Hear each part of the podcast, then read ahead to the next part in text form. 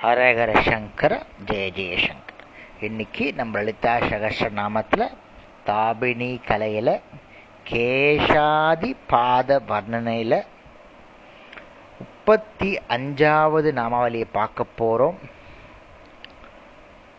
லக்ஷய ரோம லதா தாரத சமுன்னேய மத்தியமா.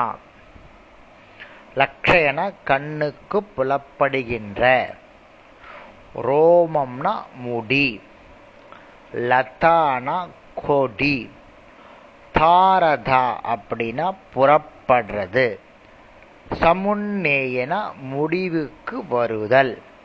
மத்தியமான உடம்புடைய மத்திய பகுதி இடுப்பு பகுதி. அதுக்கு பேர் இடைன்னு சொல்லுவா. நம்மளுடைய மத்திய உடம்புடைய மத்தியமா இருக்கக்கூடியது இடுப்பு. அதுக்கு தான் மத்தியமானு பேர்.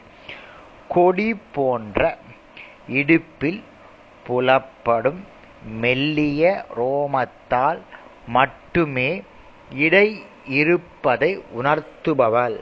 அதாவது அம்பாளுடைய இடைய பார்க்கறச்ச அந்த மெல்லிய ரோமம் சுத்தினா பாரி இருக்கான் அது இடம் மாதிரியே கொடி மாதிரி இருக்கான். அந்த ரோமம் வந்து அப்படி சுற்றின்னு இருக்கிறத பார்த்தா கொடி போன்று இடை இருக்கான் அம்பாளுக்கு.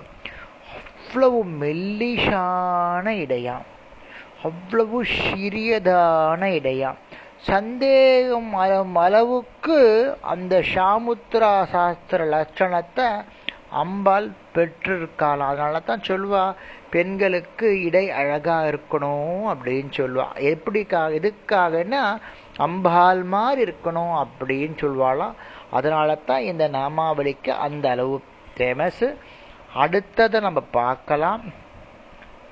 ஸ்தனபார தலன்மத்திய பட்டபண்ண வலித்ரயா.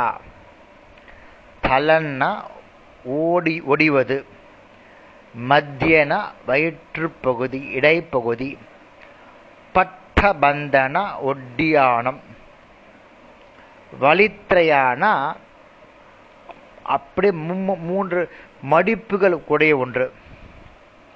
அதாவது அம்பாளுடைய ஒட்டியானம் அம்பாள் பொட்டுக்க இருக்கக்கூடிய ஒட்டியானம் அந்த மெல்லிய இடைக்கு வச்சிருக்கிறதுனாலே அம்பாளுடைய ஒட்டியானம் எப்படி இருக்கான் அந்த திரண்ட மார் மார்பு ஏதாவது வாட்டிக்கால அந்த தோள்கள் இருக்க பிறகு திரண்ட தோள்களை தாங்கக்கூடிய ஒரு பகுதியாக இருக்கான் அம்பாள் போட்டுருக்கிற அந்த ஒட்டியானம் ஏன்னா ஒரு நல்ல ஒரு பதாக்கிரமமான ஆட்களுக்கெல்லாம் இப்பதான் சொல்லலாம் சிஸ் கேப் த்ரீ கேப்னு சொல்றால அதே மாதிரி அம்பாளுடைய அந்த மூன்று படிமங்கள் மடிப்புக்கள் தாங்கி இருக்கிறது. எதை? ஒட்டியானத்துக்கு மேல தாங்கி இருக்கிறது. அப்படின்னு அர்த்தம்.